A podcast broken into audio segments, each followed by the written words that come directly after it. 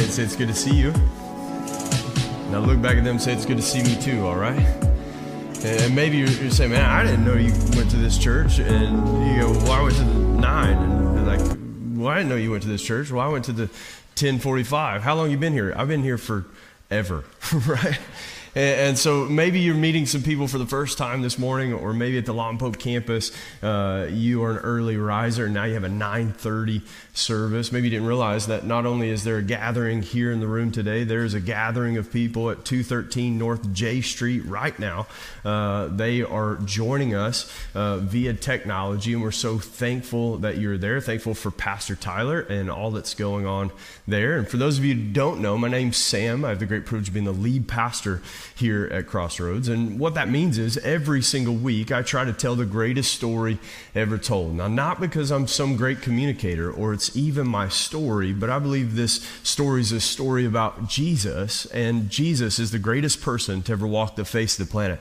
I actually believe he's more than just a person, I believe he's God in the flesh. And so if you've ever asked the question, what is God like? You don't have to look any further than the person of Jesus. And we believe the Bible is this story about Jesus. We say this around here. We say it's all about. Don't worry, we wrote it on the wall at both campuses. And what that means is you're going to need a Bible to follow along today. And so if you forgot your Bible, you can just slip up your hand and one of our ushers will get a Bible to you. And then if you don't have a Bible, take that Bible and read it every single day. That's our gift to you. We pray that every time you read it, you get to meet with Jesus. Amen? Three of you think that? Uh, every time you read the Bible, you get to meet with Jesus. Amen? Amen. That's a little better. Uh, hey, we are uh, jumping back into our series that we started in September. That's right. Uh, we're jumping back into the book of Genesis. And so I want you to open to the book of Genesis. It's the first book in the Bible. It's not the oldest book in the Bible, but it is the first book in the Bible, and it tells the story from the beginning. I want you to open to Genesis chapter 12 starting in verse 1. We took a break for the holidays, but our diet here is that we preach through books of the Bible. Uh, we, we say through books of the Bible because sometimes we don't preach uh, every single verse. We don't read every single line. We preach the book of the Bible. We uh, help teach that book of the Bible. And sometimes we emphasize other parts of it than the other, but we're trying to give you the whole theme as we preach through it. And that's the healthy diet. And here's why is I don't want the pizza I had last night to determine what I preach this morning. How about you? Right? I, I, don't want every whim and every single thought and every issue that we need to address to be the thing that I come up here and put before you, but we want the scriptures to be the driver for our theology. Because here's the reality is you need more than sermons. Somebody say amen to that. That was a little too hardy. Uh, we need more than sermons, amen? Uh, we don't need to be dependent on other people. Here, so here's what I'm going to try to do this morning is, is I'm, I'm going to share some things from Genesis 12. And what I think about a sermon is I'm trying to prepare the appetizer. Uh, I'm still thankful that my children are young enough that if I give them an appetizer, it's full meal. Uh, praise God. Amen. I remember when appetizers used to cost appetizer prices. You remember that? Now it's full entree uh, uh, with less food. And, and yet, um, I'm thankful for that. I'm thankful that when you're a child, an appetizer may fill you to fullness. But uh, if you're an adult, what an appetizer does is it does what it's supposed to do it arouses your appetite, it causes you to hunger even more. It kind of gets you in the mood for that entree to eat. So here's the reality is when you come in here on Sunday mornings, my goal is to prepare an appetizer for you, or in other words, stir you to hunger. And the reality is, is I'm convinced that if I can stir you to hunger, you'll go hunting for food. And here's the reality is that when you are a child and you are hungry, you look for someone to feed you. You ever notice that? Uh, how many of you have young kids? Right? How, how many of you uh, over and over, Mommy, I'm hungry. Daddy, I'm hungry. Get, get, get me some. They mostly say, Mommy, I'm hungry because they know Dad's not going to do it for them. Have you ever, anyway. And, and yet, uh, Mommy, I'm, I'm just telling truthful things. And uh, Mom, I'm hungry. And, and, and, yet, as they grow up, as they get older, I start to see my children start to grab the chair, bring it over to the pantry, climb up. They, they stop asking and they start hunting for food. And maturity and their size and their growth begins to stir them them to start hunting for food. See, I think our society is kind of detached from where our food come from. You have to ask a child where where does food come from? They're going to say El Rancho, okay?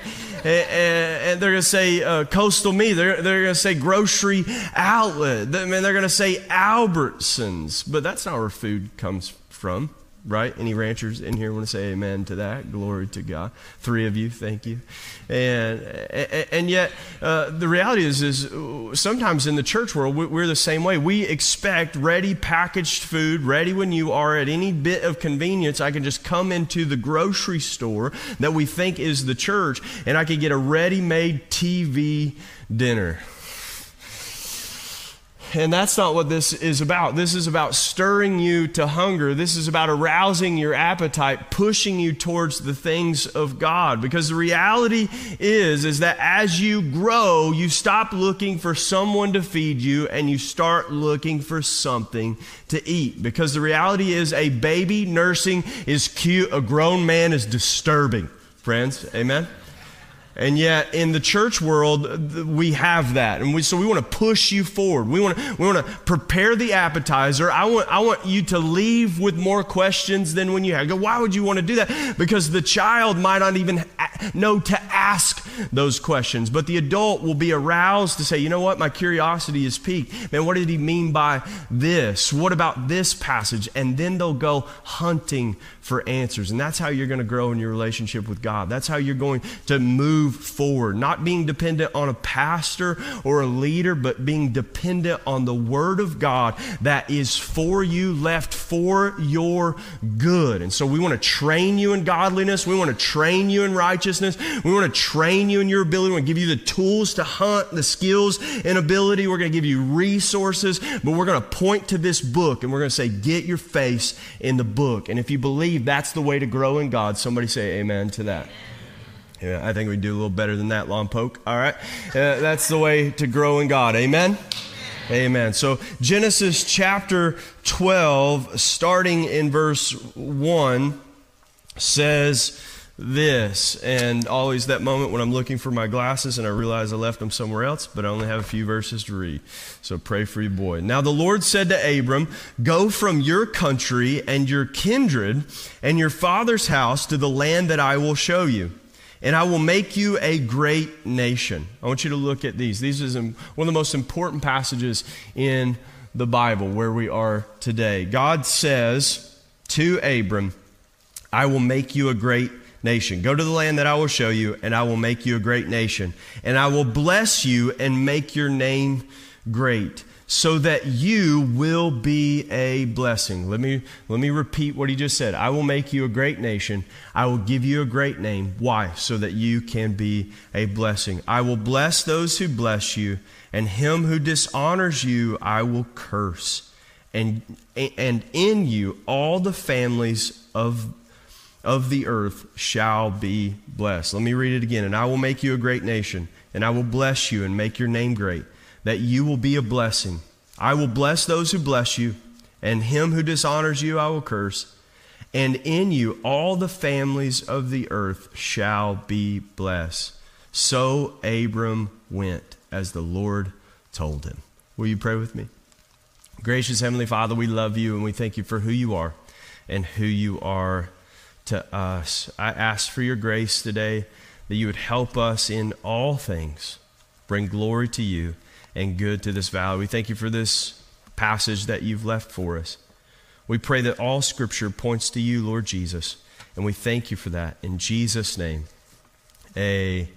Man, amen. Sometimes what happens is we get detached from the Old Testament. Sometimes we begin to divide the book, and then by dividing the book, we begin to create in our minds there is a God of the Old Testament and there is a God of the New Testament. And, and one of the reasons we endeavored to start this series was to wipe away that misconception and say there is one God, and He's been the same yesterday, today, and forever. He is unchanging. He has always been the same. And His plan for us has been good news from the start.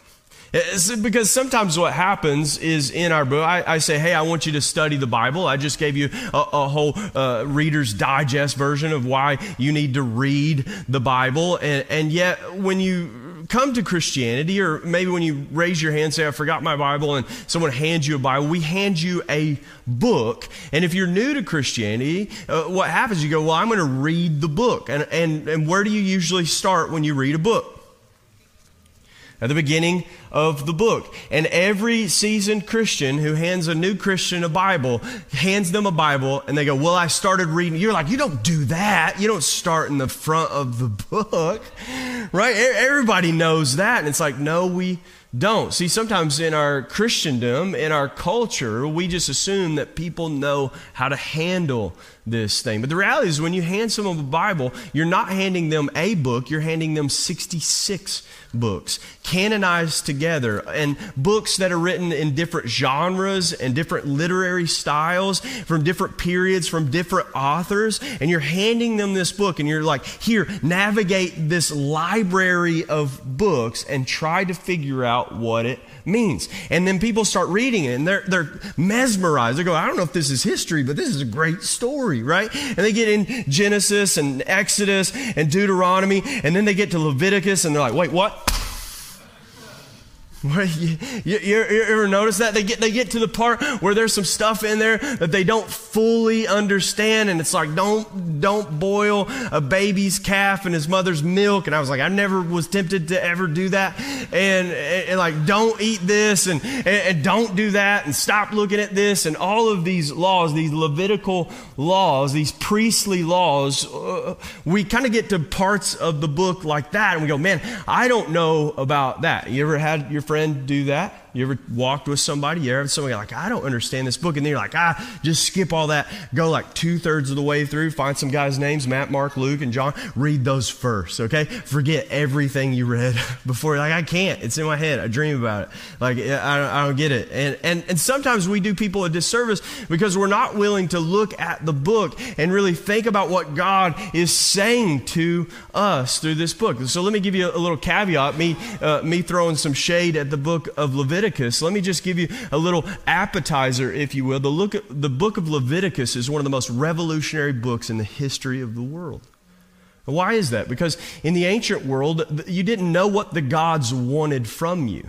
You didn't know if you were going to find yourselves in the good graces of the God. You didn't know how to make a righteous standing with a God. And the book of Leviticus is given to Moses and, and the people of Israel. And actually, it is God saying, You don't have to wonder. You don't have to figure it out. I'm going to tell you all the things that I'm requiring of you. You can know whether you're in or out, and you can know what it takes if you find yourself in an unclean state, which is what Leviticus talks about. It doesn't talk about sinful or not sinful. It really talks about in a ritualistic setting about how you would come and approach God, whether you were in a clean or unclean state. Now, it wasn't sinful to be in an unclean state but it was sinful to waltz into the presence of God in an unclean state. And so you would take uh, certain precautions. You would follow the list. You would do the things he said for you so that you could put yourself into a clean state and then you could approach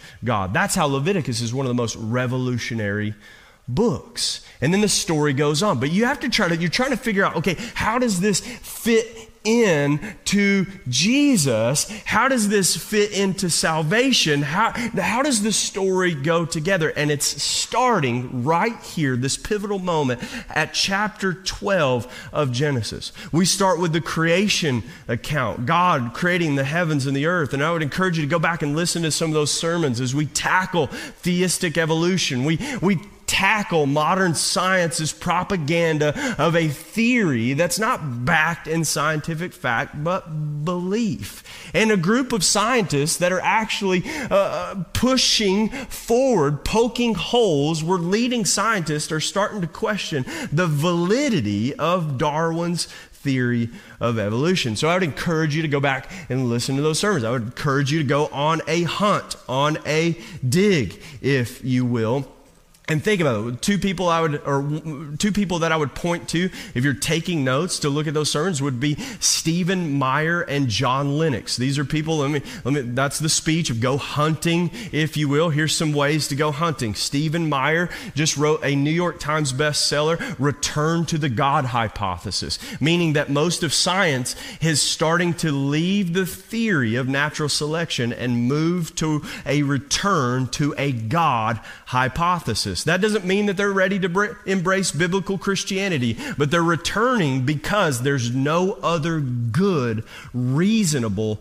logical explanation. And see, we as believers, we use logic and we use reason because we have a mind. We're created in the image of God. And Paul even says, Have this mind in you, which was also in Christ Jesus. Jesus says this love the Lord your God with all your heart, your mind, your soul, and your strength. So, as Christians, we love God with our intellect. Amen? Some of us have more than others. All right, all right, all right. Right? And, and yet, sometimes what we do it's either we totally remove ourselves from the conversation rejecting afraid of it or we blindly believe things without investigating or having good sense and reason and an ability to communicate to others. And so Genesis opens up and tells us the story. And then, and then there are many be- strong believers who are using science to support what the Bible has been saying to us for thousands of years. But then we get in this story, uh, this, this story about humanity and humanity being represented and literally showing us what all mankind would do through Adam and Eve. And many of us know the story that they rebel against God. They would rather decide what's right and wrong on their own rather than looking to the creator of the universe, a God transcendent outside of them, to determine for us what's good and evil, right and wrong. You know how difficult it is to referee your own pickup basketball game. You know how difficult it is to referee your own argument in your marriage, right? Somebody say amen or oh no to that, right? There's certain rules. You, you, you're, conv- you're calling foul on them and never foul on you. It's always their fault and never yours because sometimes when you're in the thing, you can't see outside of the thing. And yet, that's exactly who God is. He's outside of this thing that we're in from the start of the book. He's outside and He's showing us the way because He created us and designed us with intention and purpose. But humanity rebels against God, decides their way's better than God's way, and into chaos we go. The opening of Genesis tells us that the world was in chaos and God brought order. And instead of following God's order and His way, we decided to go our way, which led to no way and nothing at all, and plunging into chaos. That's the first few chapters of Genesis. All the way where there is a resetting of the hardware. There's uh, a sermon that Pastor Tyler talked to us about, about the flood and the resetting of humanity, that God saw that all of creation, his heart, his intention, all of mankind was evil and wicked always and often. There'd been a hardware problem and God reset everything. But through his grace, chose to save one family and restart humanity. And yet, what we see is even though God blesses, even though God bestows His grace, it seems like we are caught in this struggle that there's been a hardware reset, humanity wipe out, and yet what we find after the story of Noah is there's a software issue. There's something on the inside that keeps pulling us astray. There, there's something bent in us. You remember the great prophet Dr. Seuss? Remember that guy? Uh, in the Lorax, the, uh, the Lorax says to the Onceler, which, which way does a tree fall? And, and the Onceler quickly says, a, a, tree falls down. And the Lorax says, no, no, no. A tree falls the way it leans, so be careful which way you lean. The Bible tells us that we have this bent, we have this lean, we have this fracture, if you will, and it's inside of us. If, if, if it's as if it was a software issue, an issue of the heart, an issue of the mind that we just can't quite get away from. Then we get to this story of the ta- Tower of Babel, where all of humanity is trying to unite itself against God, to make itself great, to make human beings. They even say this let us go build a tower to the heavens that we may make our name great. God confuses their language, scatters them. Imagine all of the trouble we managed to get ourselves in, even with a diverse, uh, the, the, diverse languages of the earth. How much more if we had a unified language without a language barrier would we get ourselves into some trouble? And that's exactly what happens at Babel. But God scatters their language, divides them Now, each story shows us that humanity has this bent. Humanity constantly wants to go his way, not God's way. Maybe you can identify with that. Maybe you've been in a season in your life where, man, I, the thing that I know to do, that's it's not what I want to do. I, try, I get myself there. I, I, think, I try to pull myself up from my boots, bootstraps. I rearrange my schedule. I'm going to work out. I'm going to get in the morning. I'm going to eat right. I'm going to do all the things. I'm going to, I'm going to, I'm going to set all of these, these resolutions. Nobody's doing that, right? Anyways, uh, and and yet we set these things out, but but how many of us we start the standard and then sway from that standard? The first few weeks go pretty well some of us, the first few days, some of us are like, man, forget what I said yesterday. I don't I'm worried about that. Like, like some of us get in that pattern and then the standard wanes. It, it, it's much like what happens. How many of you have ever painted the inside of your, your own house? You ever done that? Right? First, I remember the first time Sarah and I uh, painted a house that we'd bought in Kentucky, which is uh, worth the down payment of a house here. Anyways, and and we, we owned our own house there, and and we decided to paint the interior. And I tell you what, the first room, man, and in the South they call that front room the preacher room. Like my in-laws have a preacher room. Like it's the only place they'll let the preacher come in. They won't let them go any further than that room. Like some of you, I've only been in the front part of your house. I'm starting to realize Uh, this right now, right? And like that front room, and like it's dialed, man. Just before the preacher got there, there was plastic on the couches, right? Like, and then finally we're gonna let them in. It's like a white couch. Like I don't know why.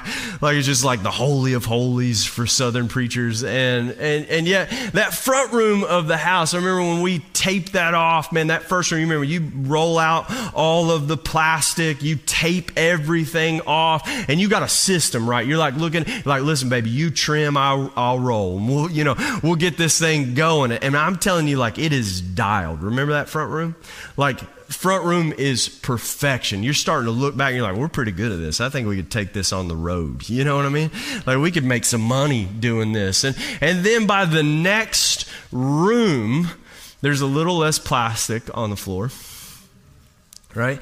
A little less tape. You're like, man, I'm pretty good. Like, look how straight my hand moves, right? Like, like I don't need plastic. Like, what do you need? And then by the time you get to the back bathroom, Do you know what I'm talking about? All hell has broken loose. You're like, just get it done. Get the neighbor's kids on here. Get them putting fingerprints on the, just get paint on the wall. How many of you have been there before, right? Or maybe it's the standard of cleanliness when you have guests over. And you can determine how well you know somebody by how messy that you will allow them to see your house, right? Like if your house is spotless when I come over, I know we're not close, right? And, and yet, sometimes what happens is the standard out in front, the standard that we project, the standard that we want to keep, the thing that we want to do, that's not what we do. As time goes on and as eyes and attention wane, we move away from that standard. That is literally the story of the Bible in a nutshell. Even when there's God's voice to individuals, blessing, directing, giving guidance to, and they start off on the right foot, but the whole story will tell us that they eventually go their own way. This story of Abram is no different. Even though you may say, well, this is Abram, God will later give him a name Abraham. He'll finish his name, and, and we know him as Abraham. And we'll actually hear the people in the New Testament talking about our father Abraham. They'll even brag, I'm a descendant of Abraham. They'll get in conversations with Jesus and argue and say things like, How do you know? Are you greater than our father Abraham? And Jesus is going to make this fantastic statement in the New Testament where he's going to say, Before Abraham was, I am. Earlier, you're not even 35 years old. And that's what people say about me being the pastor, but I'm 35 now, all right? And, uh, right? And, and yet, uh, the reality is, is people got fixated on Abraham and his relationship with God. But here's what I want to give you a caveat for is even when God makes a promise, this is actually the second covenant. There's four covenants we see in the Old Testament. This is actually the second. The first one is with Noah. And God makes a covenant after the flood, and he tells Noah that he will not flood the earth again and destroy humanity this way. That he'll put his bow in the sky, and every time you see a rainbow, you can be reminded of God's covenant with us, that he is for us, and he loves us, and he's going to keep his promises. And the unique thing about this covenant, and it's a, it's a, a word that's, uh, that is unique to the Bible. It's not like a promise, it's not like a contract. A contract is something where we go into an agreement, and if you don't live up to that agreement, I can just get out of that agreement. But a covenant is quite different. A covenant, and that's why we say that marriage is a covenant. It's, it's not a contract, even though our society wants to move away what marriage is and move it away from a covenant to a contract. A, covenant is a lifelong commitment. Someone say amen to that. And we we put ourselves in a covenant. But here's the beautiful thing about God and the reality of us is that even though it's a covenant, oftentimes we don't keep that covenant. We find ourselves because of this bent. We find ourselves because of this software issue. We find ourselves even in this covenant with God. See, from Noah, in this first covenant, God says what he will do and then requires nothing of Noah. It's quite strange. Uh, what we find is even after Noah's rescue, he finds himself in trouble. He finds himself in sin once again.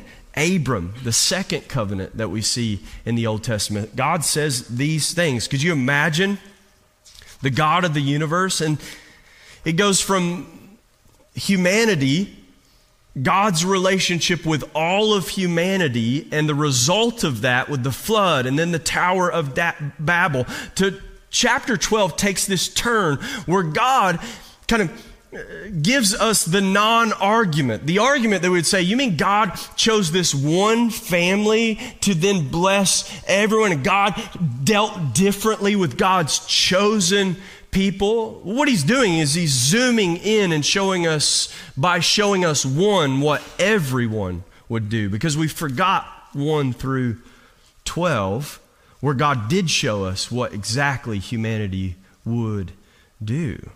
And so the first few chapters are God showing us what all humanity will do. And then he goes, okay, let me show you what, even if I deal with one, one person. Even if I say things like, I will make you a great nation.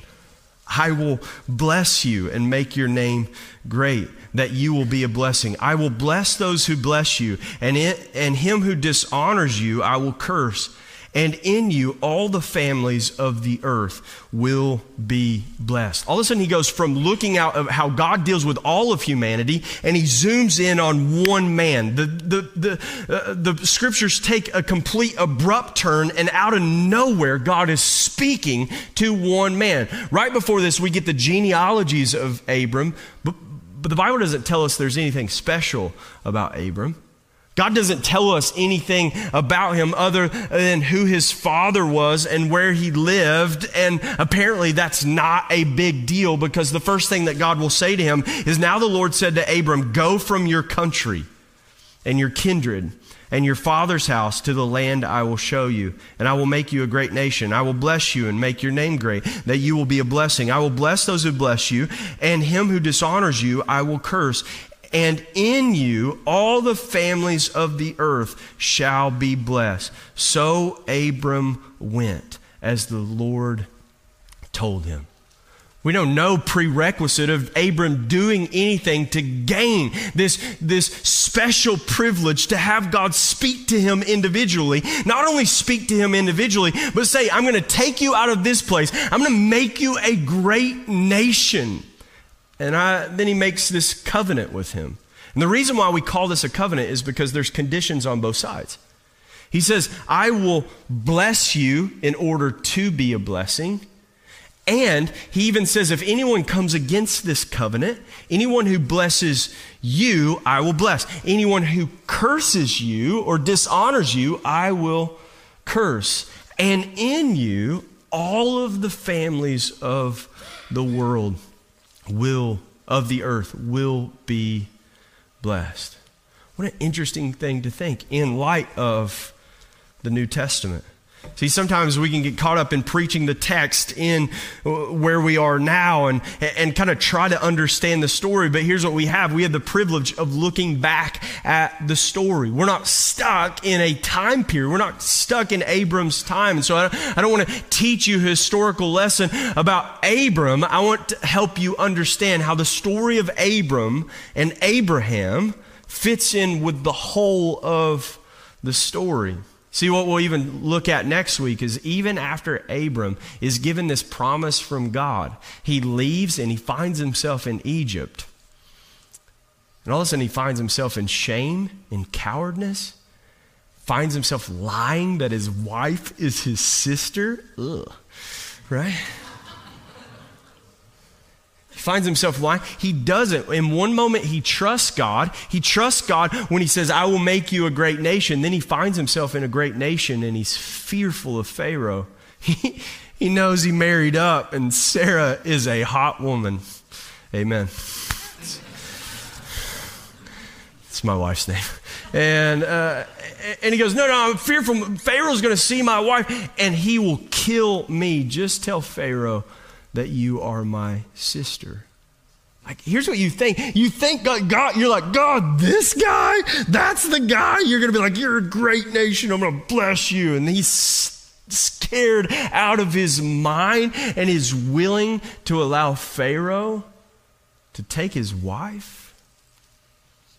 And see, sometimes we read into the story, we go, man, this is a hero. This is a great man. He's going to be a great nation. He's going to, God's going to bless him. Man, I want to be like him. I want to be, I want to be like, man, then you turn the book and you're like, man, I want to be like the mighty men of valor. I want to be like David. I want to be like all of these. And what you get from Abram on, even though there's blessing, even though there's provision, even though there is greatness, what you find is time after time after time everyone else getting it wrong. That's what you find. What you find is there's an issue. What you find is that no matter your striving, there's an issue that needs to be addressed. See, the Bible takes us from the covenant and then it puts us at the cross. And these aren't opposed to one another. It doesn't go from God saying, I'm going to do great things and great. This is actually good news from the start. It's not that he said, Abram, I'm going to make you a great nation. Ah, you didn't live up to that. The whole time, from the start, the first messianic promise and prophecy in the Old Testament, he looks at Eve and he says, The seed of a woman. Which one? That's not the right way to look at it. Women don't have seed. This is already something that's completely different than what I read at first glance. The seed of a woman will come. He says to the serpent, You'll try to crush him. You'll try, you'll try to hurt him. You'll try to take him out, but he, he will crush your head and you will bruise his heel. The serpent, he says, This is your fate from the start. And God sets out and shows us how this story is going to play out from the covenant all the way to the cross. Because sometimes people ask, man, why did Christ, like, like you Christians, like, what do you mean? Like, you believe that, that, that there was this angry God who, who, in order not to kill all of humanity, punished his son on behalf of everyone? Man, what a barbaric and ancient thing you Christians believe. Man, I've had that. I've had people say certain things to me like that. And if you start thinking about man, we believe Christ died for our sins, but we don't understand why. Well, it starts with this promise this promise that God from Abraham from the seed of a woman. We'll follow the genealogy because here's what will happen is Abram goes from one man to a man and his wife. And then they have some babies because all because two people fell in love. You get that's how it happens, right? Okay, just making sure. And and then they have children, and then their children marry uh, other people's children, and then all of a sudden, this this one group of individuals becomes this family, becomes this nation of people. This people of Israel, where they'll find themselves ruled by a king, King David, and, and yet they think that's the climax of the story, but God's showing them that even when they have the kingdom, even when they, uh, they uh, reach the pinnacle, people in power still fall. People with fame, people in, in celebrities, people who have money. What he begins to show us is it doesn't matter what station, because somebody may be like, well, well when we were in Egypt, we, it was hard to serve you. He goes, well, let me show you what it's like to be in a palace. Still hard the story of the Bible takes us on the, where God stays the same and humanity is constantly breaking, constantly moving forward, falling out of commitment, falling out of covenant. Then we get to the person of Jesus. The whole story moves from the covenant to the cross. You go, well, what's the point of that? It's so that Jesus can come live the standard. You know that standard that you only keep when people are watching? The standard you only keep in the front room? The standard you only keep for the first few days of the New Year's, the first few weeks of the New Year's, the standard that you have for what it means to be a good friend, what it means to be a good husband and a good wife and a good father, all the standards you have that I'm going to run my company, my business this way. I'm going to give, I'm going to be generous, I'm going to go. And then all of a sudden you realize, man, I, I cut corners that time. I lied to the inspector. I, I, I pushed this off. I was not integrous here. All the standards that I want everyone else to keep, all the standards that I look and say, hey, you people ought to do this. When I look in the mirror, I go, man, there's some things I ought to do better. How many honest, Jesus loving people would say, amen, that that's your story too? Man, that's the power. Man, I'm going to be a pastor who's like this. I'm going to make sure I'm never like this. And yet, constantly waning from the standard, constantly moving myself in a place where I don't keep the, st- the standard. And the Bible says that God stepped off of his throne, poured himself into the into humanity. See that, that God who's transcendent outside of the game, the one who's above, decided to enter into human history. Because you know what? I'll become a man and I'll show them the way. Jesus says, I am the way, the truth, and the life. But see, this isn't a new plan. This is the plan from Genesis 12. I'll make you a great nation. I will bless you in order that you may become a blessing. Anyone who blesses you, I'll bless. Anyone who dishonors you, I will curse. And all of the families of the earth will be blessed in you. Friend, this passage, like every other passage, is not primarily about Abraham. It's not primarily about the nation of Israel. It's not primarily about you and I. This passage is about Jesus. His name will be great. God will bless him in order to bless everyone. Where one man sinned and it caused sin to rule and reign for all. But then what do you do with the other side of the covenant? What do you do when he says, Anyone who dishonors you, I will curse? See, this is the problem we have to deal with. Because covenants have both these sides blessing and cursing.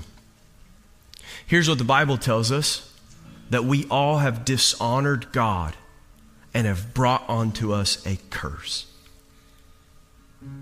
We see this play out in the person of Jesus that everyone goes astray and the multitude will dishonor Jesus at his trial because they allow a murderer to go free and they chant, Crucify him. How do we get out of that? How do we get out of that we have dishonored God? For the wages of sin is death. We've brought a curse of the law of sin and death. Here's what Galatians 3:13 says. Christ has redeemed us from the curse by becoming a curse for us. How does this work? Jesus actually takes the other side of it. He goes, Everyone has dishonored, and everyone doesn't deserve blessing. We've all agreed that. We've all came to the conclusion that we don't always do what's right. We don't always do what we ought to. That if God's people, God's person, the person of Jesus is the fulfillment of Abraham, we haven't honored, we've dishonored and we deserve a curse. So, how do we get out of that? Jesus says, from the start, I'll take it. The story of the Bible goes covenant to cross. Where on the cross, any man who is hung on a tree is cursed. Yet Jesus becomes this curse for us. He made him who knew no sin to be sin on our behalf, that we might become the righteousness of God in Christ Jesus. Why? So that all the families of the earth could be blessed in him. Romans will go on to say, listen, that if anyone be found in Christ, he's not condemned, for there is no condemnation for those who are in Christ Jesus. For the Spirit of the life of Christ has set me free from the law of sin and death. See, the Bible moves from covenant to the fulfillment of that covenant in the cross. This is why Jesus says on the night he's betrayed, and he shows us the Lord's table. He shows us communion. He says, This is the blood of the new covenant. But do you know what he fulfills? Jesus doesn't do away with that old covenant, he fulfills it. What's he do? he becomes a blessing. God makes Jesus, gives Jesus a name which is above every name. Genesis 12 says, I will make your name great. He says to Abraham, I will make your name great. Philippians 2 says that Jesus is the most famous person in human history. Jesus is the fulfillment of Genesis 12. Jesus is the fulfillment of this promise, and he will make him a great nation. What's this nation? See, here's what I want you to think about in closing it goes from covenant to the cross to the Great Commission. See, this is the side we're living on. I look back and understand how we got here. I look back and see how God made a covenant, a covenant that we could not keep, so God became a man and held both end of the bargains. So that he could write something new, a new covenant in his blood. What is this covenant? That all have sinned and fall short of the glory of God. But now there's a way to be righteous, clean, in right standing, apart from your do's and don'ts, apart from your religious rituals. And this is through faith in Jesus Christ. Romans will tell us that, like Abraham believed, we believe. What did Abraham do? He heard from God and did what God told him to do. He believed God and it was counted to him as righteousness. Abraham was looking forward. Now we're looking back and going, God, I believe that you did away with the curse that the enemy keeps reminding me of. See, the enemy's been defeated, and now all he has is shadow games and lies. Every time you mess up, every time you don't keep the standard, Every time something, you, you, start adding it up, don't we? We're like, man, this happened because I know I didn't go to church and I didn't pray and, and I said that bad word the other day and I messed up and you start keeping the scales and you're, and, and here's the reality is the Bible says that all your good deeds and all your righteousness amount to nothing. That it's through faith in Jesus, believing that God made a covenant and the story of the Bible isn't about heroes, it's about mess ups. We got any of those in here today? And the faith is believing that God is the hero, that God kept the covenant, fulfilled it, and He's written a new covenant at the cross. And because of this new covenant, he's now commissioned me. Why? To fulfill this promise that all of the nations of the world will be blessed. That's a big endeavor, huh? See, right now we think about the nations. Sometimes we think about our nation. So we go, man, how are we going to how are we going to change things? Man, I, I want to see change. I, I want to see something new. I, I, I want, but see, nations don't just happen. Nations start with Abrams and Sarah's and children and families. And families make up nations. See, that's what Genesis 12 is trying to tell us. Genesis 12, he tells Abram, I'll make you a great nation. How? I'm going to give you a family. And you're going to care for your family. And that's going to be a model for everybody else's family. And then your families will get together with other people's families at 9.30 on Sunday at Crossroads Church in Buellton and in Lompoc. And while you're leading your family, and I'm leading my family, and I'm trusting God, and I'm believing God the way Abraham, all of a sudden families turn into great nations, friend. See, at the Great Commission, Jesus goes in Matthew and he says, Go into all the earth. Go therefore, all, all authority on heaven and earth has been given to me. Go therefore and make disciples of the nations. Disciple the nations and tell them to do what I've taught you to do. What's our task? How do you do that? You start with families. What does that mean, friend? That means you stop complaining about nations and you start tending to your family, sir. You stop looking at what the world and you say, God, for me and my house, we will serve the Lord. And I'm going to put my, my family around other families who also trust God, who also hear his voice and go like Abraham. Go, therefore. What does that mean? It means we got work to do. It means that your commitments change based on the covenant of God, the cross of Jesus Christ, and the commission He's given you. You may think, well, I don't know how to go into the world. You know how to serve your family, you know how to model Jesus.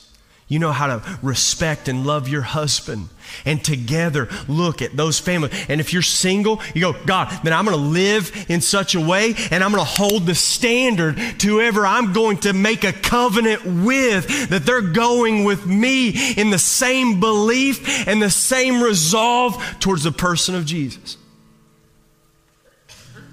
I'm going to live his standard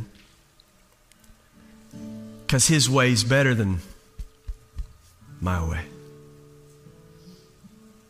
His decision for my family is better than my decision. This is what it means to look and realize that this has always been good news from the start. And He's had a plan, and He's commissioning you and it starts today. What better way for you to start? Go, you know what? I'm going to start worrying about everybody else. And I'm going to start like Abraham, trusting and believing God. I'm going to trust and believe that God's made a way where there seemed to be no way. And that way is going to start right with me, right with my home, right with my family. And together we're going to build a great nation of those who follow Jesus. Will you pray with me? Gracious Heavenly Father, we love you and we thank you for who you are and who you are to us. I thank you for this new season at Crossroads Church. I thank you together as we plan for our midweek gatherings, a community of people, as we every Sunday in one service together with children, with families, with friends, that our families are come along other families living out the Great Commission because you held the covenant at the cross. And your name is great and greatly to be praised. And you're blessing all the families of the earth because nations aren't nations without a bunch of families. And so, with the demise of a nation, means that there has been the degradation of the family. But let us be people who commit here today. Our family is going to be different. And someday we'll see a great nation under the banner of King Jesus for your glory and our good. And everybody said, Amen. Will you give Jesus one more hand clap of praise?